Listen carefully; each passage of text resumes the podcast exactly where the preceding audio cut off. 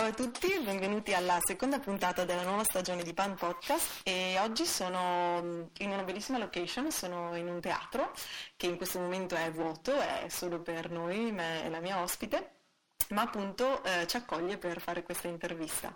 Eh, parto con una bellissima, bellissima frase che ho preso proprio da, dal sito e da, diciamo, da, dal modo di, raccontare, di raccontarsi che hanno eh, gli ospiti di oggi, che è siediti e rischia, sfida le regole, fai la tua mossa, ma tieni a mente, l'arte non è un gioco.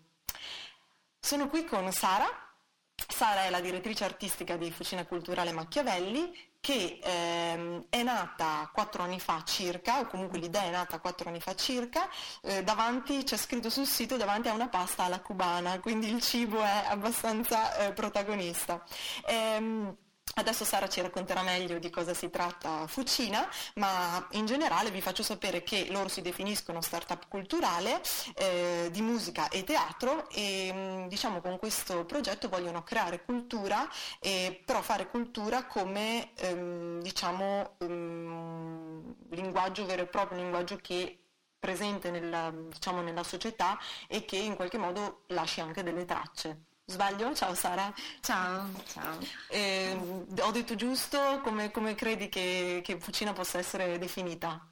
Mm, adesso noi stiamo entrando nel quinto anno di attività, iniziamo adesso la quinta stagione, quindi siamo nati circa appunto quattro anni fa e quindi tra poco non potremo più considerarci start-up, infatti stiamo iniziando a usare la parola impresa culturale, Ottimo. anche se ovviamente ha, ha, delle differenze con il mondo dell'impresa perché comunque siamo una realtà no profit, però quello che stiamo cercando è proprio di fare impresa perché eh, per, per, diventare sempre più autonomi, sostenibili, questa parola terribile che sostenibili, però è, è vero il nostro obiettivo. Certo, e anche impresa è anche un termine che quasi mi viene da dire l'impresa di portare la cultura, cioè dà quasi più senso a quello che fate, come se fosse una missione ancora più grande, ancora sì. più, più, bella. Sì, sì, questo lo sentiamo. Sì, e credo anche sia appunto sia un onore che un onere, insomma, credo sia una cosa anche abbastanza pesante. Ma allora, tu chi sei? Abbiamo detto sei la direttrice eh, artistica e qual è la tua formazione? Insomma, raccontaci un po' di te.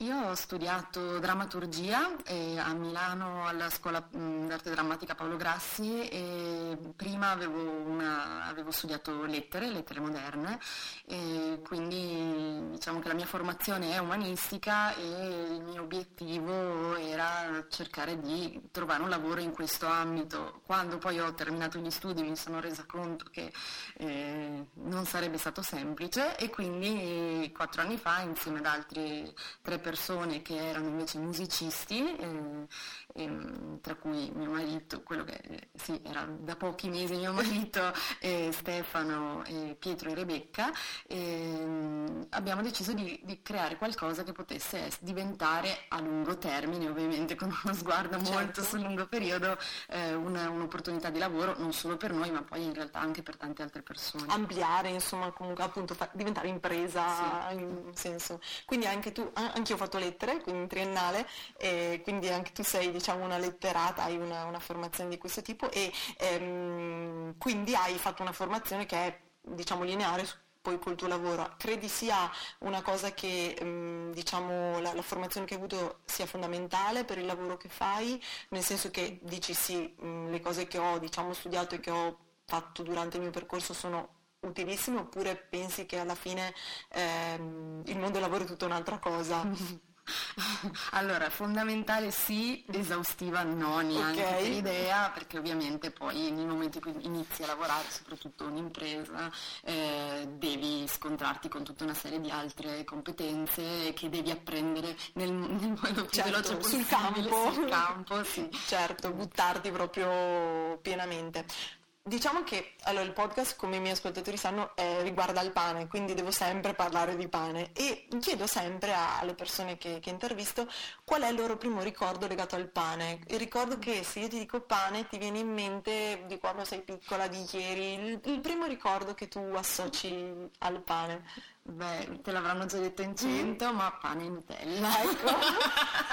sì, guarda, marmellata o Nutella, credo che tutti sono venuti. Sì, penso a scuola dell'infanzia, che, scuola materna, okay. il cerro estivo in cui la merenda del pomeriggio era pane e Nutella e latte con il cioccolato. Beh, vabbè, quello credo sia veramente una cosa, vabbè, basta, potremmo già chiudere qua perché abbiamo vinto.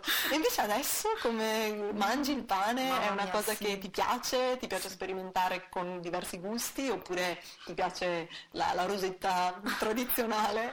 Allora, noi eh, da, da, quando ci siamo, diciamo da quando mm, sono andata a vivere mm-hmm. da sola eh, con mio marito abbiamo cambiato quartiere. Ecco, mm. Una delle cose fantastiche del nostro quartiere è proprio il, l'esercizio sotto casa mm. eh, che ha un pane veramente pazzesco. Cioè io, Beh, dicelo infatti, qual è così andiamo anche noi. Assolutamente. Eh, allora, ehm, Beh, in che quartiere? Beh, il quartiere Ponte Crentano. Ok. Eh, ovviamente non mi ricordo il nome del forno, però diciamo il, il, forno fornisce questo, questo piccolo okay. negozio che fa frutta, ha frutta, verdura, okay. pane, eh, che si chiama da Buongiorno Domenico. Ok. Adesso lo gestisce il figlio Enrico. ok, Domenico. quindi vai a Buongiorno Enrico. esatto. Ed è, ed è bello perché si è dato proprio questa dimensione che a noi mancava del scendere sotto casa, passeggiare per il quartiere, eh, che, era una co- che, è una cosa che mh, mm, nella, insomma, nei nostri ritmi certo, in una aiuta. è meno sì.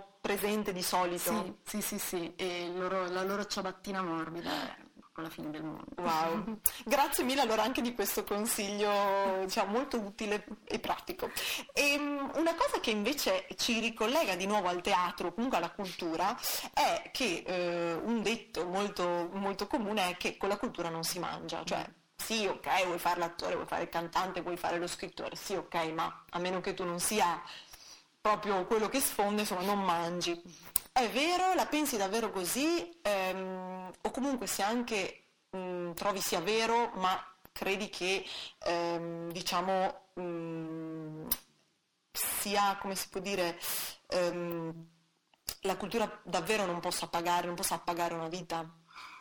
Beh, quest'ultima, quest'ultima, cosa che hai detto, beh, sicuramente Mm, mi fa pensare che sì, è, è vero che con la, con la cultura è, cioè, è, difficile trasformare una formazione culturale, una professione culturale in un primo lavoro che, appunto, che basta per pagare le bollette e tutto il resto.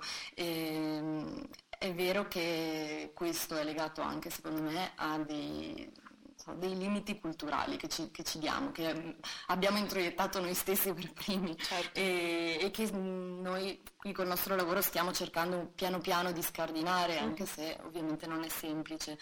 Eh, però è anche la cultura per chi ha veramente passione, ci ha dedicato gli anni di studio con l'idea di, che, che, questo potesse far parte della sua vita, sicuramente appaga, appaga paga anche da fruitori, eh, perché ovviamente anche andare a teatro, che è una cosa che uh, a volte presi dal lavoro riusciamo a fare meno, però anche quello appaga e, e sfama in qualche modo. Certo, certo. Quindi no, anche, probabilmente anche l'importanza di, come si può dire, di pensare che, eh, diciamo, eh, non si mangia forse nel senso letterale, ma si mangia in un senso più astratto, nel senso che comunque dà qualcosa alla cultura, che poi vabbè purtroppo il nostro mondo è fatto di scambi più materiali o comunque più economici, ma comunque lo scambio culturale è comunque una cosa di cui si può, sopra- anzi solo quello fa sopravvivere sì. a mio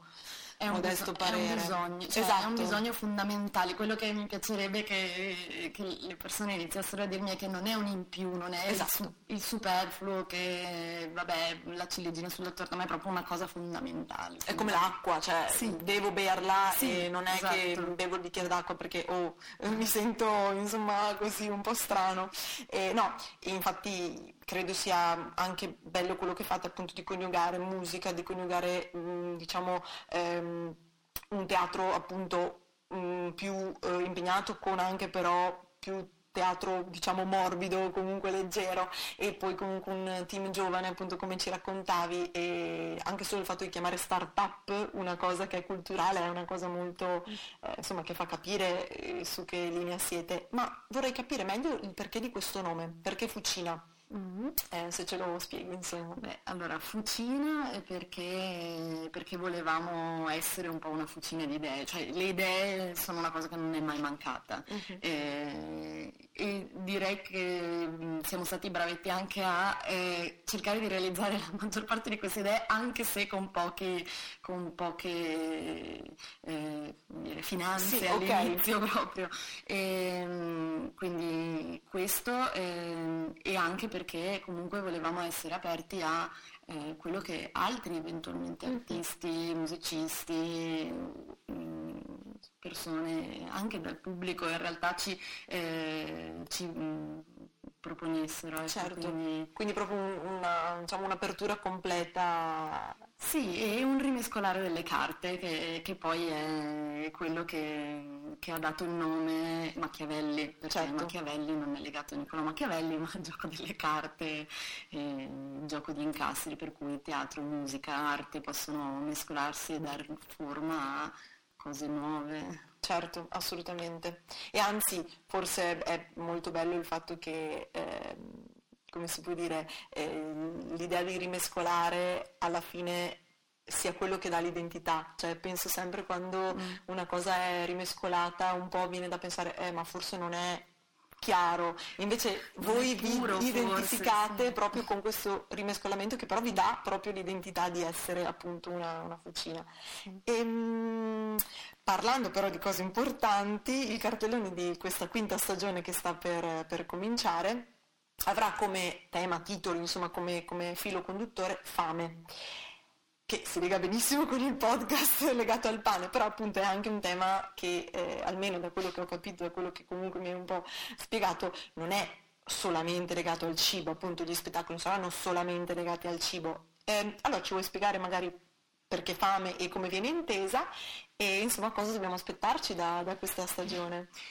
Eh, allora, fame un po' uno dei, dei, ritornelli su cui abbiamo giocato è proprio quello che, a cui facevi riferimento tu prima, della cultura mh, mm, che non dà da mangiare e, e, quindi scherziamo sul fatto che quindi se sei un artista non puoi non avere fame, eh, devi essere in qualche modo un disperato, affamato.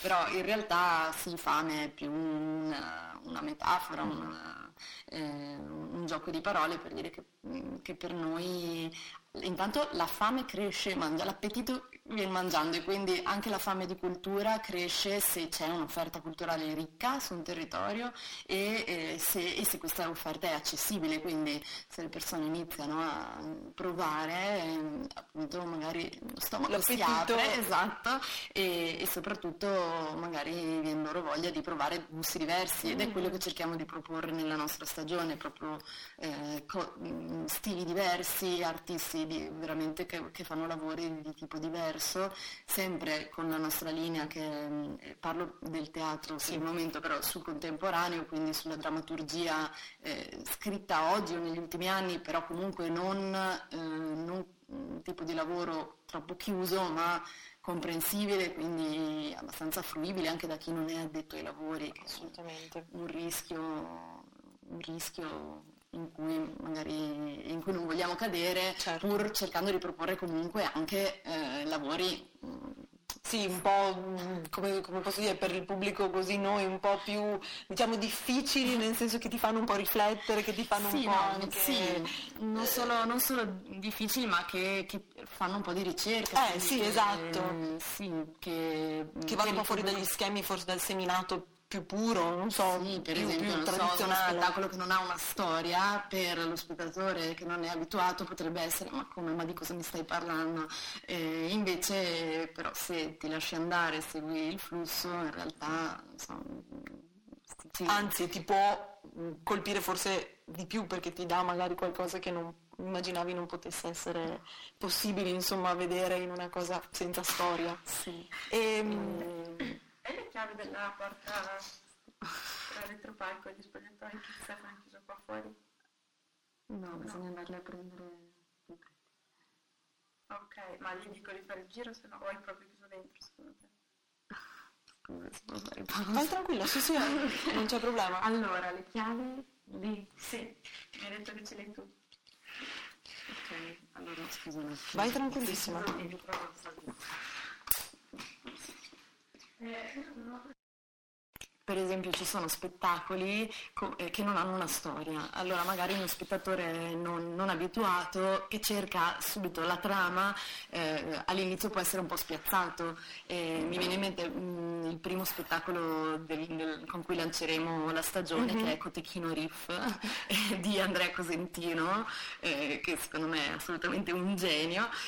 Lui descrive il suo spettacolo come un- una serie ininterrotta di sketch come eh, di sketch che sono come continui coiti interrotti perché eh, appunto non c'è Non si un- arriva mai a non si arriva mai a quagliare ed è in realtà proprio quello che ti tiene col fiato sospeso fino alla fine perché mh, Dici, perché- dai, dai! esatto esatto.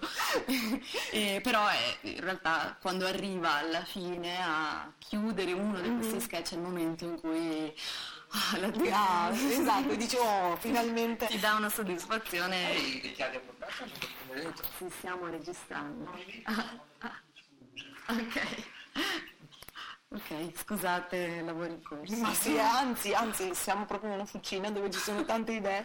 No, e comunque ecco una cosa che appunto ehm, secondo me è importante da, da sottolineare e che e credo proprio con, con forse questo cartellone vol- volete anche fare è che ehm, il tema, cioè ogni spettacolo alla fine si lega al tema centrale, da quello che ho capito, però tutti un po' in modo diverso, non so co- come dire, ci, ci sfamiamo di tanti gusti Sì, che anche in- esatto. nel senso di ci sfamano diverse cose, non so, Sì, magari no? il bisogno di ridere, il bisogno invece di riflettere, appunto il bisogno di avere suspense, non so, e quindi ecco proprio per questo assaggiare fa bene. Assolutamente, sì sì, non, non volevamo dare un tema che fosse un filo conduttore imposto da noi, Mhm. ma essere aperti anche nella scelta. Sì, anche per, per lo spettatore. E una cosa che a me, a me interessa anche proprio personalmente è che credo dietro alla creazione di un cartellone non ci sia solo ok mi piace quello spettacolo, bene, gli attori vengono, ok, ma sia un processo anche grande perché devi vedere una scena magari italiana o comunque una, una scena non solo di Verona, eccetera. E mh, ci puoi spiegare solo un po' come funziona questo processo, cioè quanto tempo ci avete messo, insomma, per farci capire anche la difficoltà comunque di, di quel cartellone che noi vediamo magari appeso in giro. Beh, allora sicuramente mesi e se non insomma anche un anno intero in realtà per pensare al cartellone dell'anno successivo. E, è un processo lungo perché vogliamo vedere il più possibile eh, di ogni spettacolo, cerchiamo o di vederlo dal vivo o quantomeno il video integrale, quindi anche quello richiede tempo. Ehm, e alcuni spettacoli sono legati a dei circuiti di distribuzione, per esempio ehm, siamo partner del Torino Fringe Festival e quindi uno degli spettacoli da, ormai da un paio d'anni è selezionato tra quelli proposti da- dal Torino Fringe, Ehm, mentre abbiamo dei partner poi che ci danno una mano nella scelta perché ehm, nella stagione di teatro adulti abbiamo Haru Human eh, che ci propone ogni anno degli spettacoli eh, da inserire in cartellone, ehm, tra cui quest'anno anche dei lavori del Teatro dell'Hemming che eh, rientrano all'interno di una, di una rete veneta, di una rete teatrale veneta che è Connessioni. E poi, eh, e mentre per il cartellone mh, di- dei piccoli c'è Cesura Teatro che è una compagnia di Verona, anche loro Ok. ci aiutano invece più sul teatro ragazzi.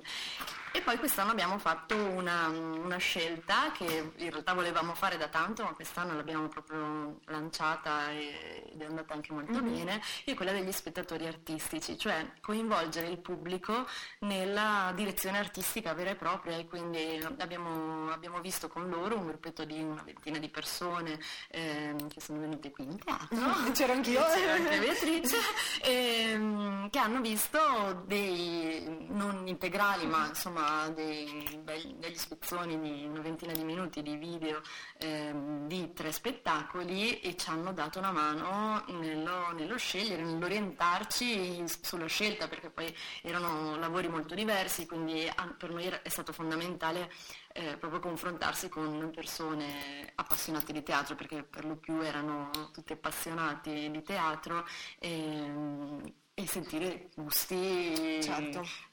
E io, io, parlo da, appunto da chi ha vissuto questa mm. esperienza, è stato in parte bellissimo proprio perché appunto entri in delle modalità che magari non sono conosciute realmente, ma poi eh, ci si rende conto di quanto sia difficile in realtà, perché tu pensi, ah cavolo, vabbè, sono, non so, 15 spettacoli, non so, in cartellone, beh vabbè, insomma, quelli che gli piacciono di più. Eh no, perché ce magari ce ne sono stati 45 che piacevano e quindi comunque è, è, è, insomma, è stato bello perché si vedono delle dinamiche anche di, di, scelta che insomma a volte possono essere anche un po' dolorose perché dici sì. cavolo a me piaceva tanto uno spettacolo che però non posso mettere in cartellone, però insomma mi si vedono delle dinamiche che è bello far conoscere alla gente perché vuol dire che dietro il cartellone è vivo, non è una selezione diciamo appunto sì. un po' meccanica, ecco, una selezione no, emotiva anche. Infatti aggiungo solo un'ultima cosa, che una, una, buona parte del cartellone anche di quest'anno è lasciata, cioè dedicata a compagnie di Verona, cioè professionisti di Verona che eh, magari hanno una carriera avviatissima altrove, ma nella loro città si esibiscono poco o niente, perché appunto non, non trovano uno certo. spazio dove, dove essere rappresentati nel migliore dei modi e quindi abbiamo abbiamo degli artisti di Verona, abbiamo Camilla Mung, abbiamo eh, Andrea De Manicor con Enrico Carretta che fanno una, produ- una nuova Bello. produzione, eh, abbiamo Regina Mab, insomma Certo, dar voce anche a Verona. Esatto, sì, sì, sì, essere uno spazio dove comunque un artista può rivolgersi per mettere in scena un lavoro.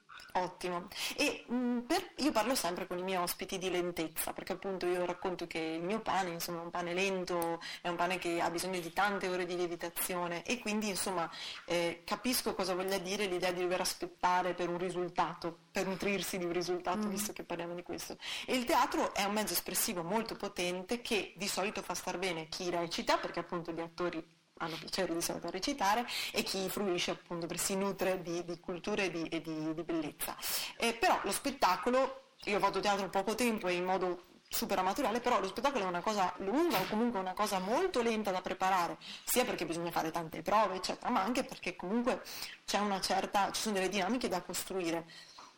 Eh, tu che rapporto hai con la lentezza? Cioè, nel senso, è una cosa che eh, è utile secondo te nel, in mm, questo tipo di lavoro che tu fai eh, e dai valore alla lentezza anche in questo mondo che insomma sembra sempre più veloce? Il teatro alla fine è forse un po' più lento di tanti altri mezzi, eh, parlo di immagini che scorrono davanti alla nostra mm davanti, nostra, davanti, ai nostri occhi ogni giorno, quando vai a teatro ti senti un po' rallentato, nel senso che vedi una cosa umana, cioè si scorre a livelli sì, umani. Sì, sì, non so, dimmi la tua opinione, molto, appunto, molto personale. Okay. Allora, il mio rapporto con la lentezza è molto conflittuale, mm. perché io di per sé sarei una persona lenta, mm. però negli ultimi quattro anni il lavoro è, ha dovuto subire un'accelerata bella importante, perché comunque parlavamo di start-up e, e in questo non ci discostiamo assolutamente da, da altre start-up nel settore, in altri settori, mm. perché comunque ci sono tante cose da, da, sì, vogliamo fare tante cose cose, dobbiamo tenerne sotto controllo tante, stare al passo e, e quindi appunto purtroppo la parte del lavoro organizzativo e manageriale è, ha dei ritmi. Richiede velocità.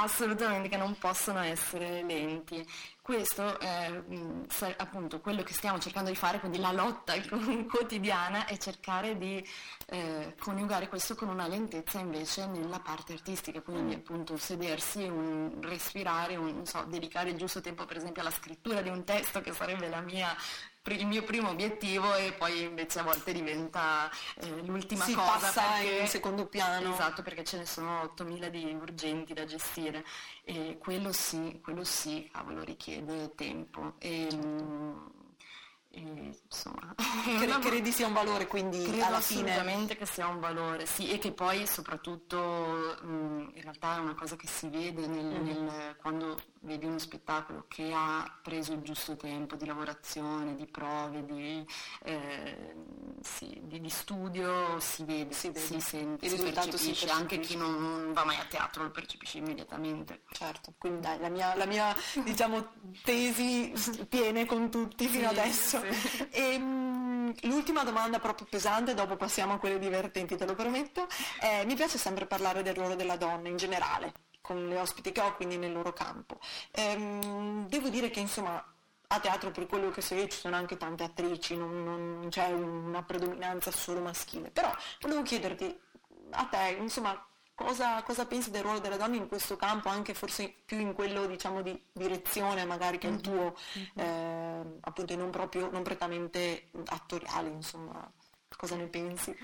Allora, in questo- su questo argomento porto la nostra esperienza che in realtà è molto positiva perché in Fucina è assolutamente predominante la presenza di, di donne, di ragazze e mm, io da un anno, ormai quasi un anno e mezzo, sono- mi sono licenziata dal mio precedente lavoro perché non ti ho detto che nei primi anni di Fucina è, è stato necessario tenere in piedi un altro lavoro. Certo. eh, Quindi la velocità era ancora più, Sì, più richiesta. Assolutamente, assolutamente, che- eh, però dal momento in cui sono riuscita, mh, ho, ho deciso di licenziarmi per dedicarmi a, a tempo pieno a Fucina, fortunatamente avevo accanto una persona che mi ha permesso di fare questo investimento perché si trattava di un grosso investimento e adesso sono, sono qui a tempo pieno e le altre due persone che lavorano ehm, insomma tutte le mattine qui con me sono altre due, due ragazze. E, e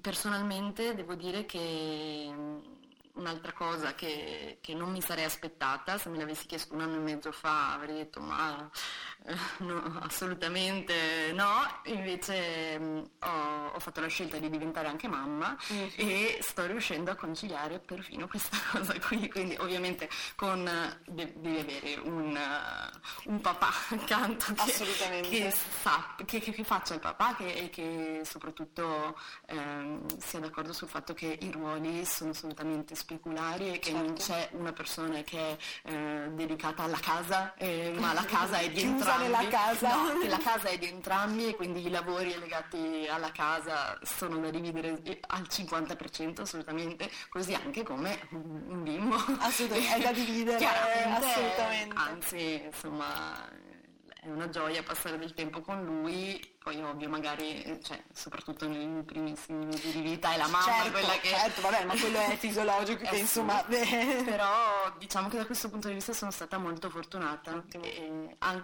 anche grazie a, devo dire anche questo, che ai, ai- i nonni, I la nonni, presenza dei certo. nonni nei primi mesi È fondamentale. sì. Però ecco, anche questo che ci racconti a me piace sempre, mi, mi piace fare polemica, nel senso che mi piace dire se c'è un problema farlo capire, però mi piace anche parlare di realtà belle e Fucina sicuramente è una di queste perché appunto anch'io conoscendola da, da esterna, eh, però si vede quanto la donna sia presente, ma quanto sia presente insieme all'uomo, che spesso forse è una cosa che ci dimentichiamo di dire, che essere comunque un po' femminizio o avere a cuore la donna non è ehm, denigrare l'uomo, ma anzi è lavorare insieme, cioè io Certo. sono, sono davvero femminista se un uomo è accanto a me e siamo pari, non se sono solo io donna importante. Assolutamente, Quindi quello che hai detto è, anche bellissimo perché fa capire quanto appunto la tua scelta di, di diventare mamma, che appunto è fatta comunque con un uomo e quindi però dico la tua scelta di diventare mamma è stata una scelta femminista, perché hai detto no, io lavoro ma voglio anche essere mamma, però è stata anche una scelta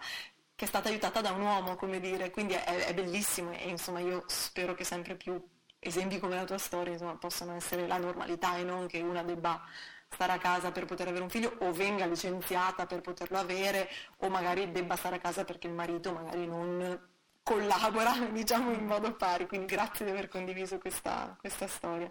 Però tornando alla donna tradizionale la mia domanda è cucini spesso adesso siamo, andate- siamo passati alle domande proprio quelle basse e, è un- cucini ti piace cucinare tempo permettendo Eh, In realtà, ecco, vedi, tra, tra noi, tra- cioè nella nostra famiglia lo chef principalmente è lui. Wow! E quindi tu meno, sei meno addetta ai fornelli. Io sono una grande amante del cibo e del mangiare. Ok, e quindi allora qual è il piatto che, preferito che tuo marito ti prepara? Oh.